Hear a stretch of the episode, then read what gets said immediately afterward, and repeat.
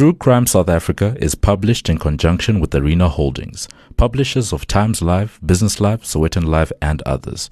The opinions expressed in this podcast do not necessarily represent the views of Arena Holdings and its affiliates. Welcome to True Crime South Africa. I'm Nicole Engelbrecht, and you're listening to a bonus episode of my interview with Ted Botha, the author of the new true crime book, Daisy DeMelker Hiding Among Killers in the City of Gold. So you'll notice that today's format is a little different, and that's because this is a bit of a crossover episode. You're listening to this in True Crime South Africa's feed, but it's actually an interview I originally recorded for Jonathan Ball Publishing's own podcast called Pagecast. They were kind enough to invite me on to interview Ted Botha, who's one of their authors, and I'm putting that same interview here because I know True Crime South Africa listeners are going to love it too. I covered Daisy DeMelker's case pretty early on in my podcast journey, but let me tell you that Ted's book is just above and beyond anything that happened in that episode. It's really incredible, and I sat open mouthed for many page turns. And the cool thing is that the book is not just about Daisy. It's a snapshot of all the killers and other criminals who were active in Johannesburg around that time. And it really is vintage true crime at its very best. So, here's my interview with Ted Botha.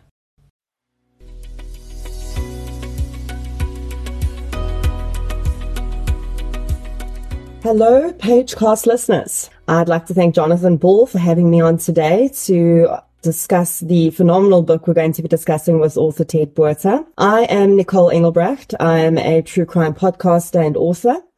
And with me today, we have Ted Botha, a prolific author in multiple genres. Ted is also an experienced journalist, having published in several high profile publications, including the New York Times, Esquire, and the Telegraph. His books, of course, include Apartheid in My Rucksack, Flat White, and The Girl with the Crooked Nose. And of course, his newest literary baby, Daisy DeMelker, Hiding Among Killers in the City of Gold, which is our topic of conversation today. Ted, thank you so much for joining me. Thank you. Nice to be here. So before we delve into Delightful Daisy, your books, as I mentioned, cross a lot of different genres uh, travel, memoir, narrative, nonfiction.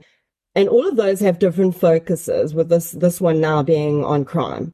I almost think that some authors tend to pick their genre and fit their ideas to their genre, and you seem to do that differently. Can you sort of talk us around your process when you have this idea pop into your head? You don't seem to be scared to cross these genres and try different things. Talk to us about that, that experience with your writing and ideas and that sort of thing. Well, I don't think that writers like intentionally go out to find a genre. I think the, the kind of, sometimes they're forced into a corner, mm. but I just find an idea that I, I like the story. I stumble across something. As a freelance journalist, I've done that as well. I popped across genres as well. And there's certain things that I just find there's a story there that I want to tell. And I kind of say, well, I hope everyone else who reads it, if I can find a publisher will kind of join me for the ride. Daisy is a case in point, and I was researching Durban in the 1920s and 30s, and you know she came up repeatedly, and I just thought, you know, this is a great story. It hasn't really been told that widely before.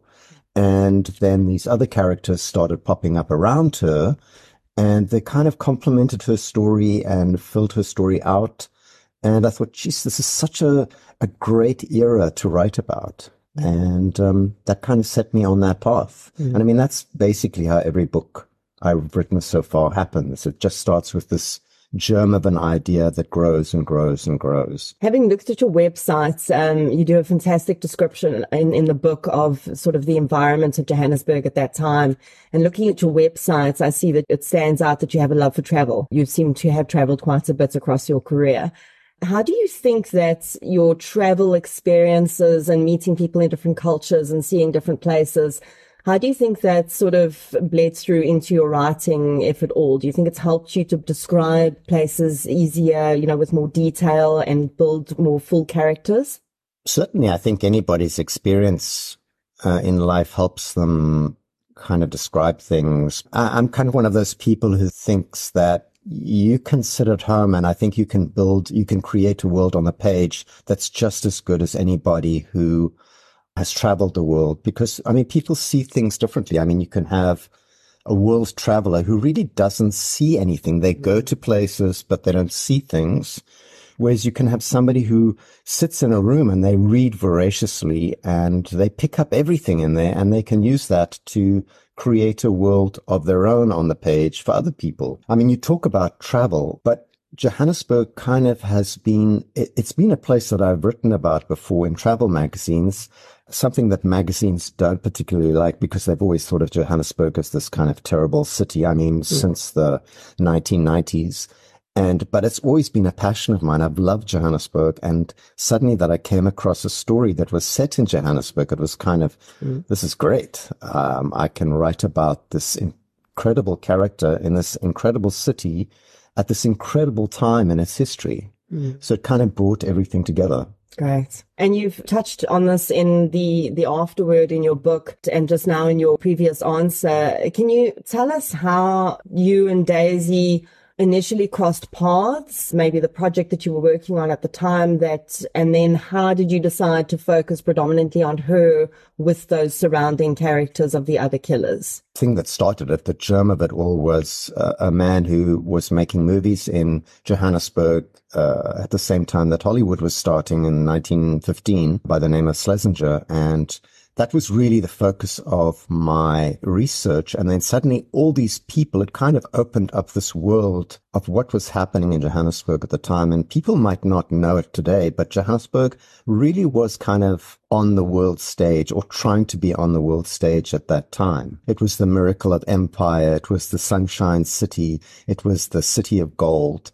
It had all these great names to describe itself, plus the University of Crime, which is, is one of the earliest names that it got as well. And suddenly when I was researching Schlesinger, I came across these other people. You know, it was Houdini and George Bernard Shaw and a cast of characters that came in. And of course, Daisy, was lurking in the shadows there and she was going about her things. And nobody really, well, nobody knew what was going on. I guess somebody close to her might have had suspicions. Mm. But for 20 years, she carried on doing these things. And, you know, Johannesburg was growing at the time and becoming this phenomenal place or becoming even more of a phenomenal place. So when I started researching Daisy, there were these other criminals that started coming up who were doing things sometimes in a, in her own neighborhood. And they were quite incredible things too. I mean, characters like Andrew Gibson, who was an Englishman who came to South Africa and found this, uh, lots of pickings of the guys who were out digging for gold. And uh, he was an incredible charlatan who just pops in and out of the story. And I just thought this is just too much to not write about. Mm. And so Daisy and the criminals became this other story that I had to tell. And so they kind of took over from the previous book, which I'm still writing actually. So I get to stay in Johannesburg of that era, but telling about the movies that were being made and the little Hollywood that was rising. It was kind of a nice combination of murder and movies. That was the original like mm. focus, but then the murder took over. The collection of killers around Daisy and the the way that you filtered them into that timeline because you know I'm, I'm a, a, bit of a fan of vintage true crime as I call it you know the older cases. I was aware of quite a few of the cases that you discuss in the book but I had no idea and I found it so fascinating how you slotted all of those in and built this timeline to sort of show how each of these people were operating in Johannesburg around this this time. And you know all of them there was this interconnectedness which was just so fascinating. How was it? Was it difficult fitting in all of those? I think you call it your your family tree of, of criminals. Uh, was that process difficult? No, I mean it's like any researcher, I think, or journalist. I mean, when you stumble across something that's incredible like this, like six degrees of separation between these killers, you kind of wow, did that actually happen? Like how was this person connected to that person, connected to that person, and so forth. And I mean, sometimes it's very tenuous, but it's almost like they all overlapped. And it's not like Johannesburg was a small town. I mean, it was hundreds of thousands of people. And strangely enough, also, which I discovered um, actually quite late in the book, was that they all converged on like the eastern side of Johannesburg. And if anybody is from Johannesburg and is listening to this, they they'll know the geography that the east side is the way out to the airport from downtown, and you have places like Bertram's and Lorentzville and Bez Valley, and there was a little uh, enclave there called Belgravia, which, if you look on a map now, is actually on the west side of the city near Brixton. Mm. So there was Belgravia, and they all seemed, you know, Gibson. Herman Charles Bosman, Daisy DeMelker, they all kind of converged right there. And then, of course, the famous murderer that starts the book, which is the Foster gang, they were there as well. I mean, uh, William Foster grew up in Bertram's. So it was kind of quite fascinating for me. There was no, there was no reason that they should all have been there. And they all did move around, you know, a little bit here and there, but they all kind of stayed in that eastern area. So, um, that was quite an interesting find. Mm, absolutely. Uh, you know, you were going back pretty much 100 years. What was your research process like? Was it difficult to find information? Um, you know, what sort of, how far did you have to dig and travel and phone and email for sources for this? Well, for me, the difficult part was that I'm not a historian. So I think historians know what to do and they know what kind of archival material to go through and where to find the right things. So as a journalist, you're working on a much more superficial level and it's usually an interview. So Daisy, of course, everyone is dead long time ago. So there's no anecdotal material. And one must also remember that Daisy was famous for several months. She had two trials. She had a preliminary trial in Germiston where they gathered all the evidence to to show that she should go to trial, and then her trial at the Supreme Court, which lasted for a month. So, I mean, the information about Daisy really came from those two trials, and that's it. So, if you you can't go into any kind of archive and find something else about what her favorite color was, or you know what who were actually the 11 children in her family and those kind of things. So it was quite difficult in that respect, especially for Daisy. But then you've got to figure out how to find information about all the other killers. Mm. And you know, the one thing about South Africa is we don't have a great digital reference we can go to archive. So if you can get down into the basement of, say, the Johannesburg Library, which has got incredible resources, but they're all on paper and they're all disintegrating really fast. I mean, I did manage to get down there, but to actually physically go through the Natal Witness and the Pretoria News and the Star and the Sunday Times from 100 years ago is really, really an endless task. And you have to figure out, you have to find your dates, firstly. I mean, and there could be something, a morsel, a fantastic morsel lost in between two dates that you're never going to find unless you've got all the time in the world. And you can imagine like turning each one of these disintegrating pages over and so, I mean, that was the one problem. And then I relied heavily on books. So, I mean, it's actually quite fantastic how many books were written about that era from, say, the late, late 1900 uh, to 1930, 1940. And there was in particular a journalist who used to work for the Argus called Benjamin Bennett. And Bennett was a crime reporter. And I mean, he did a lot of other things as well. I mean, he loved aviation. But crime was his kind of go-to and he loved Daisy. So he did a lot of collections over the years and or until probably the 1960s. And I think he might have died in the 70s, 80s. And he'd always put in Daisy. But you could even see from his writing that things changed from book to book. Mm. So you're thinking like, he said that in that collection and he says this in this collection. Mm you know, and often there's direct speech and you think, where did he get the direct speech from?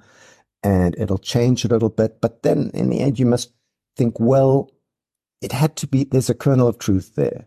So you kind of have to figure out what the kernel of truth is and go with that and, and hope that because there isn't much else besides that. And then for the kind of for Joburg background and for the Foster gang and for Herman Charles Bosman, and the other characters, I actually went to a lot of other books. And of course, it's a little bit here and a little bit there. Must have been a a pretty huge undertaking. I can only imagine. You know, some of the crimes that I research are far more recent and I struggle enough. So hats off to you for all the incredible information that's in this book because when our listeners buy this book and they read it, I think their, their minds are going to be blown by the amount of detail in there.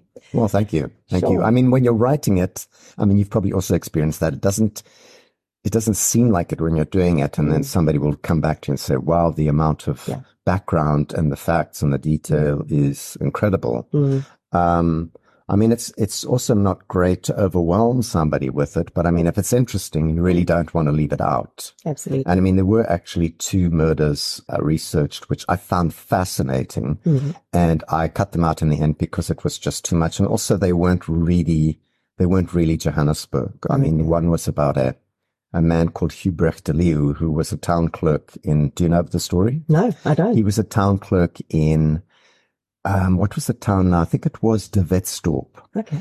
And he was responsible for the finances of the town and he liked money. So he kind of was stealing money out of the till. And finally, the mayor and two councillors got him, sat him down one day and they said, you know, we know what's going on here. You better figure something out and come to us within the next week and say, like, how are you going to fix this? And his idea was he would get rid of the evidence and he would get rid of the evidence, the people who knew about the um, evidence at the same time. And so he blew up the town hall with the two councillors and the mayor inside it. And then these incredible descriptions in the newspapers at the time. I mean, it's amazing how much publicity it got that it's not remembered. But they kind of all these people running out of the town, or well, these three specific members, you know, with tattered clothes and burnt skin and, you know, on the verge of death. And of course, all three died in the end anyway. And um, Hubrecht de Leeuw was this actually quite handsome young man who's married and of course, women flocked to the court to, to, to hear the trial. He didn't kind of quibble over the sentence. I mean, most of the, the, the killers that I came across mm. who went to trial for the book, they all said they weren't guilty to the end. Um, but he was the one who didn't. Actually, Bosman didn't either. Mm. And he was hung. And it was one of the, I, I, found it quite a, because of the sensationalism of the trial, I just would love to have included it, but mm. it was just too far from Joburg. Mm. And then the other was then a, a, a, murder in an orchard. I can't remember where it was, Klerksdorp or somewhere like that. Mm. And it was a family who was like sleeping in the orchard one night on a hot night. They woke up and the father had an axe into his head the police arrested a laborer who had been wandering around the property a few days earlier. And when the first detectives came in, they just, they knew immediately it wasn't the laborer and they suspected the wife. And it was the wife. And she actually was acquitted in the end because he turned out to be the most horrendous man who was kind of masquerading as a church going, peace loving, law abiding citizen. And he was actually quite a scoundrel in the end who was a wife beater. She managed to get off in the end. So those were two quite interesting cases. Yeah. And if anybody wants to read about them, I know the axe murder is in Benjamin Bennett. Mm-hmm. I'm not sure about Hubrecht de Leeuw. Can't even remember how I came across him, but I did find him quite fascinating. Sounds like it. Well, we need need a book on that'll include that one soon. You can you can start with that next. talking about trials that were huge in the public in the public's eye at that time daisy's trial was one such trial. It captured the public's imagination for several different reasons. Um, why do you think talk to us about the sensation of that trial and why you think the public were so obsessed with the trial and, you know, queuing at the door to wanting to get in. And I found it interesting that you said it was predominantly women because I feel like that was the start of the whole true crime genre in the world, you know, which is still predominantly women. Talk to us about that sort of obsession the public had around this trial and was it just local or did, was it, did it cross over internationally as well? I think it's important to remember that Daisy, it was a sensational trial in in not just South African terms. I mean, this is 1932. You don't have the, you didn't have the kind of media stretch that you do today. And yet Daisy made it into all the major newspapers of the world. When she was sentenced, she was actually in newspapers like the Times of London, next to major, major stories about that were going on at the time, like Manchuria, what was going on at the League of Nations, you know, and there's little old Daisy sitting in the middle of the newspaper with all of that. I mean, I can't compare it to other trials at the time, which um, might have been as sensational, but I don't think there was any because we're talking about thousands of people who were gathered outside. You had people who were queuing from the night before to get a seat, either to keep it for themselves or to sell it to somebody else. You had people camping on the lawn. And there was this, and because it went on for so long, I mean, a month is not usual for a trial. I mean, they, they anticipated the trial would go on for one week in the beginning and it went on for a month.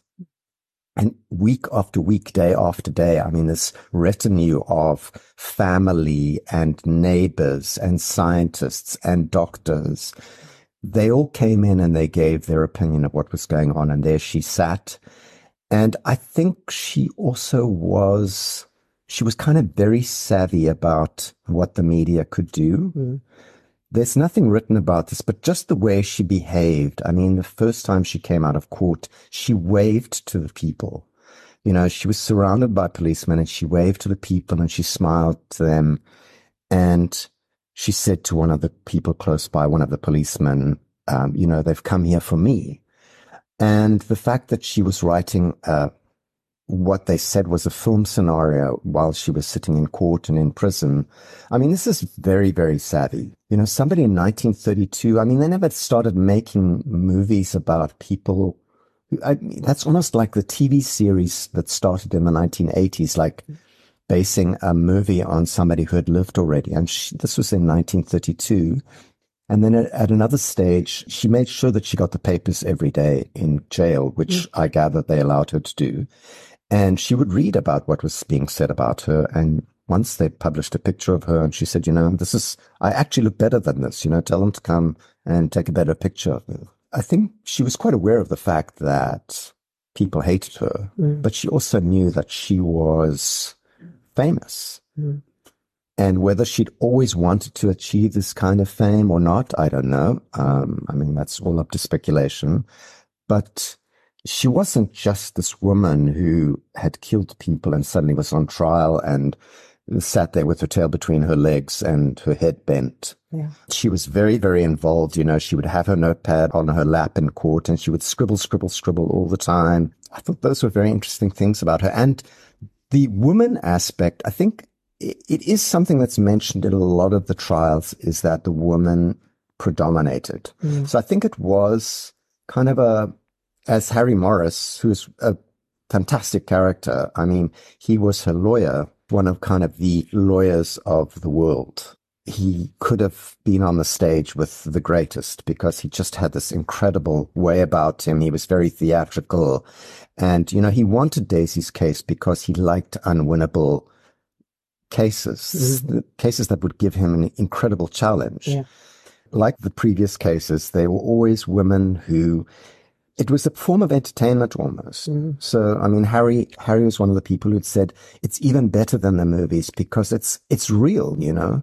And when somebody bursts out crying, you know, it's right there in front of you. Uh, when there's drama, when somebody shouts up and stands on the table and, which happened. Yeah. It's like people couldn't believe it and they didn't have the kind of movies that they do today. Mm. And I mean, this was it. So I think that was an important part of why a lot of women came. I mean, it was a form of entertainment. And of course, the added thing about Daisy was there was a lot of vitriol and hate towards her. Mm. And I mean, something that Herman Charles Bosman points out is that a lot of these women came and they saw Daisy, who was not particularly good looking, and she'd had three husbands and a fiance, mm. and they didn't have any, a lot of them. So, you know, how did she manage to do this? And, you know, she wasn't happy with one, she killed it. Mm. She wasn't happy with another, she killed him. So there was also that aspect. Mm. What you mentioned about her appearance is something that stood out for me, honestly, even before I read this book and in other cases involving female perpetrators, but male perpetrators as well, is the sort of idea that the public and perhaps to a certain extent in other countries, juries and maybe even judges, etc., are they will look at people differently if they are conventionally attractive. And certainly the media will portray, you know, there have been several studies done on how the media portrays attractive defendants as opposed to what is not conventionally attractive. Do you think that, and I mean, it's everyone's opinion whether Daisy DeMelker is or was or wasn't attractive, but do you think that she would have got an easier time of it, perhaps in court? And do you think she may have gone on to offend for longer, perhaps, had she been more conventionally attractive? I mean, it's an interesting question. They certainly were aware of looks back then because uh, even in the newspapers, they said the, the handsome Hubrecht de Leeuw, you know, came in and there were lots of women around. I mean, they don't make the connection for you, but it's clear that those were qualities that journalists looked at and maybe the court. Mm. I mean, it's interesting that all the courts were, of course, male. So the judge, the lawyers, the juries had to be male. Women weren't allowed till the 1930s. And even then, uh, they were used, if at all, it had to be like a certain type of case. Mm. So there was a lot of sexism that went on. And I, I can't remember exactly the times that she was called ugly um, I know one of her, the assistant attorney to, I mean, the assistant advocate to um, Harry Morris, a young man by the name of Issy Maisels. He did say in his autobiography that she was the ugliest woman he had ever seen, which I think is, I think is an ex- exaggeration. Mm. Picture of her that every that is most known is her mugshot, and mm. like I said, mugshots are not the greatest time to have a picture taken when you've just found out that you've been accused of murder. So the jury is out whether she was, uh, you know, not attractive, ugly, whatever. Mm. I don't know whether, I don't know. That's a tough question whether mm-hmm. things would be different for her. Yeah. Yeah. I also think that, you know, when, once we know what someone is accused of, we will look at a photograph of them and project our own feelings about that alleged crime onto that photo. And I don't think we can separate the two. You know, I've often, I often hear about people talking about serial killers, etc., having these dead eyes. I wonder to myself, if you saw a photograph of that person, you did not know who they were and what they'd done, and certainly not a mugshot would you still say they had dead eyes? And I think that's possibly what happened with Daisy as well. I mean, let's face it, her crimes were, and alleged crimes were atrocious. Um, you know, so perhaps it's a bit of a projection, you know, of our horror more than whether she was really attractive or not. Well, I think uh, it's interesting to note that Harry Morris, her lawyer, who was this brilliant, brilliant man, said in his autobiography that he was struck by her blue eyes, pale blue eyes, and that he'd always thought that killers have pale blue eyes, which I found of kind of a very weird thing for somebody who is a lawyer to say that you can say such a, a general pass such a general comment. Mm. Also, one of the things I wanted to say to get back to um, why her trial was so famous or popular or mm. had to get into was the poison aspect. Mm. You know, because poison always does pique people's interest, you know, curiosity, macabre element to something. I mean, one of the quotes that I got in the book was from a jurist years and years, years ago was that poison was like the worst way to kill a person because mm. there's absolutely nothing they can do to save themselves. Mm. Um, it's the, the lowest, lowest, lowest of the lows and the hardest to prove because you have to find the poison. That's why the murders that Daisy probably, in all likelihood, did commit will never go known because nobody ever knows whether those people died of poisoning or not. Yeah. But there was this trail of people who died really close to her, who died throughout her life. If there was ever a cause of death given or an autopsy done, was something else. Mm. You know, she had four children who died of convulsions, and convulsions was something that was just very common back in those days. Mm. And convulsions could have come from anything, you know, from lead poisoning, from the crib, the paint the crib was painted with or the toy was painted with and they baby chewed on it, you know, and it was exactly the same result as if they'd been given strychnine or, mm, yeah. or arsenic. So she could have gotten away with a lot. And I mean, she was very, very premeditated. I mean, she figured out how she was going to do things. I mean, with her husbands, she made sure that there was always a secondary cause of illness that she could fall back onto. She always called in a lot of doctors so that they would all come in with conflicting diagnoses. That happened in the court. I mean, they all were called in and they all came up with different reasons for why so and so had died. So during your process of researching and writing the book, was there ever a point where you thought perhaps Daisy was not guilty? And how many, in your opinion, do you think she was guilty of? Oh no, I don't think there's any question of her being guilty. I mean, that's for sure. And I mean, I think the the figure that not only I came up with, but other people was 10. Mm. I think people will have to read the book to figure out who 10 were. But she was only found guilty of one. And that's an inter- the interesting parts about, you know, she's often referred to as a serial killer. And if she is guilty of the other alleged um, offenses, then yes, she would be. But technically, she is not uh, convicted serial killer. No, that's true. Yeah. Exactly. One of the things that's said about her is she was the first white woman in South Africa to be executed. And she actually wasn't. People can read in the book about the first white woman who was executed mm. was Dorothea Kraft, who was also for me a fascinating character. Mm. She was the only person outside Johannesburg that I, although she ended her life in Johannesburg, in a suburb called Martindale, which I'd actually never heard of, which mm. apparently was an awful area. She lived there. I mean, she was not a, she was from a very, very poor family. She was married to a farmer out in Lichtenburg. Yeah. And her story unfolds in Lichtenburg after she becomes a widow and she meets this man and he kind of throws her life upside down mm. and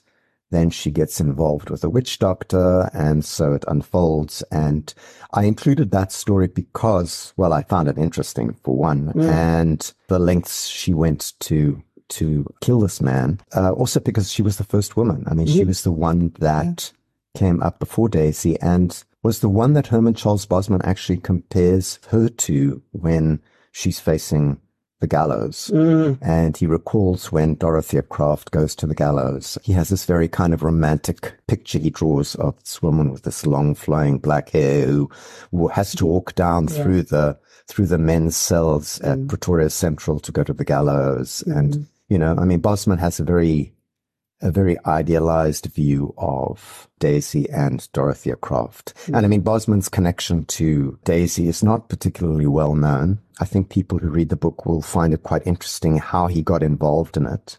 Bits of information in here that even I think the most diehard true crime fans who've looked into Daisy as, and the other cases in here as much as they like will still find information they didn't know. So most definitely, definitely worth a read. Yeah. And also, if I might caution people who go onto the internet, the internet is also full of wrong information. Mm. So if you Google Daisy DeMelker, you might come across pictures of a house that they say is Daisy's, which is not Daisy's. Mm and another picture of a young, very, very pretty woman just getting married, yeah. which is also not her.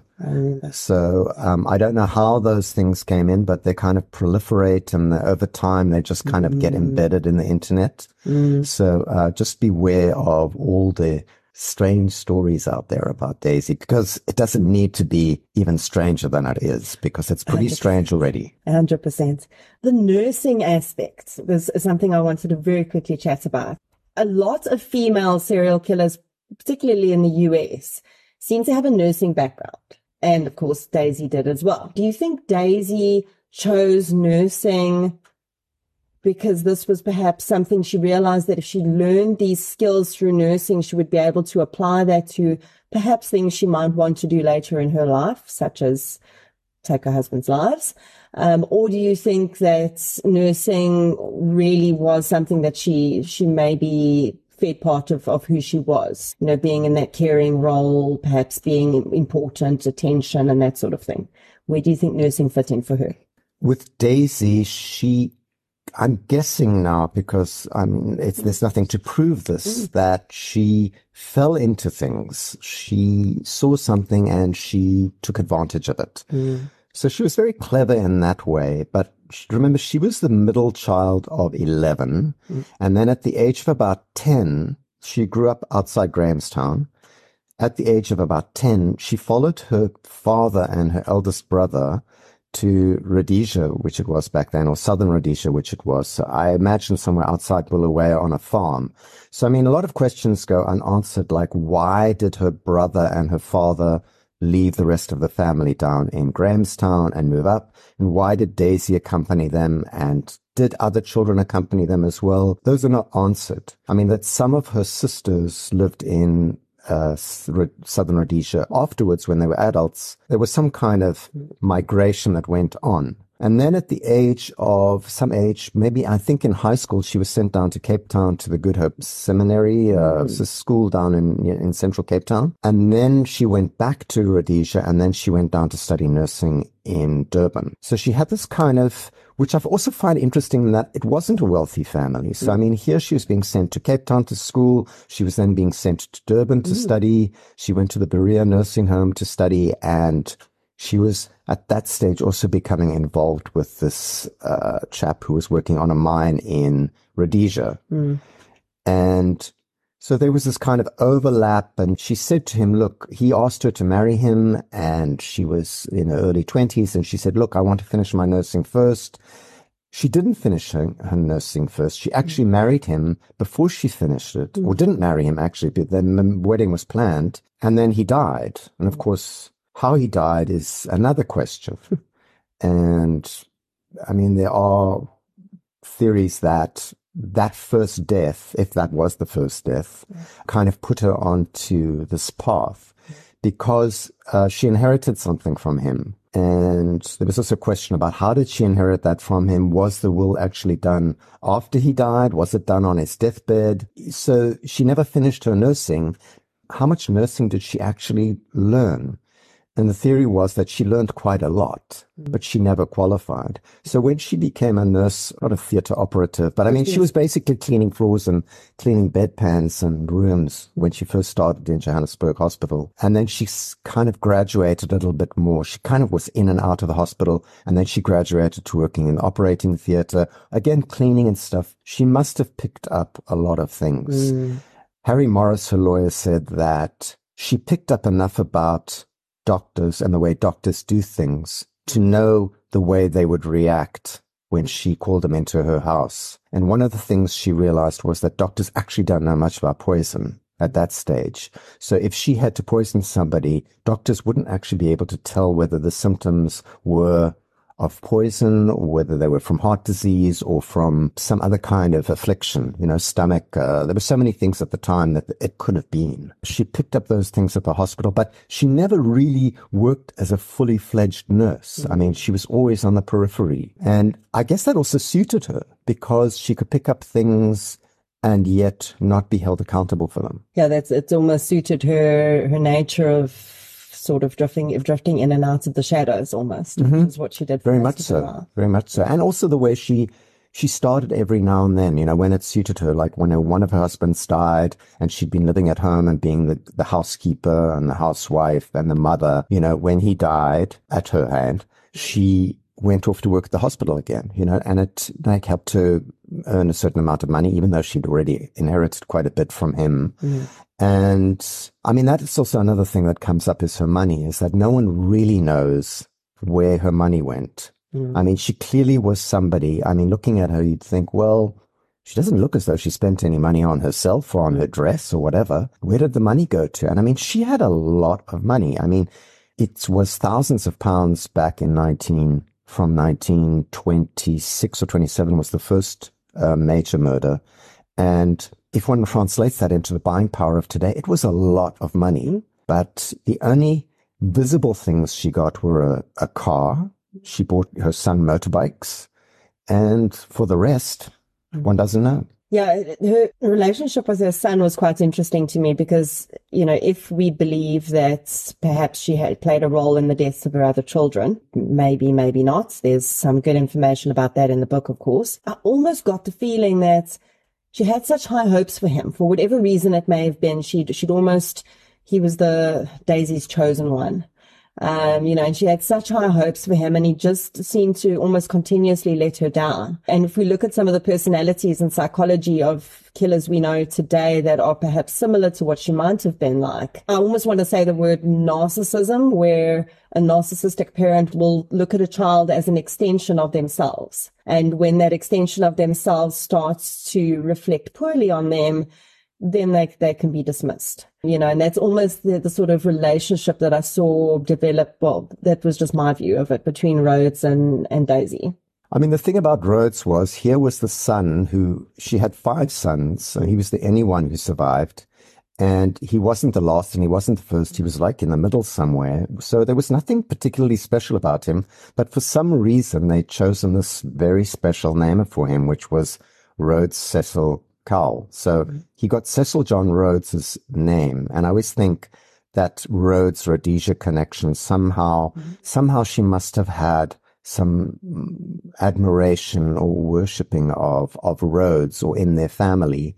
And here comes this guy that she's got these huge aspirations for, and he actually doesn't amount to anything. Mm. I mean, she sent him to Hilton as soon as she got her first paycheck from the first husband that died. I mean, she sent him off to Hilton. So she wanted him to mix with all the rich and famous and to have his future planned out for him. And after a year, he came back and he said, no, I can't do it. And it wasn't because he, I'm, she's sure he was a bad student to start with as well, but he just didn't want to be far from home. And she gave in to him. And that kind of led to giving in to him over and over and over again. And he never was a good student. You'll see what happens to him in the book. And that's always was a question in my mind is why did she let him live? And um, an interesting thing is all her victims were male. All the people who died in her proximity were male. Women apparently liked her a lot. And she had a lot of women, women around her. Um, to call them friends, I don't know. They probably were. It's interesting that there was this divide and whether she had this kind of pathological hate for men, and yet she married them. And mm. it's been written that she was highly sexed, but they wouldn't use terminology like that in those days, and they wouldn't talk about the fact that she was highly sexed. Mm. But one can presume she was. I mean, she had five children in quick succession, and she was ma- able to draw men quite easily. So something that often strikes me about vintage true crime, as I like to call it, is the more things change over time, even though we're talking about a century ago, the more things almost still seem to stay the same.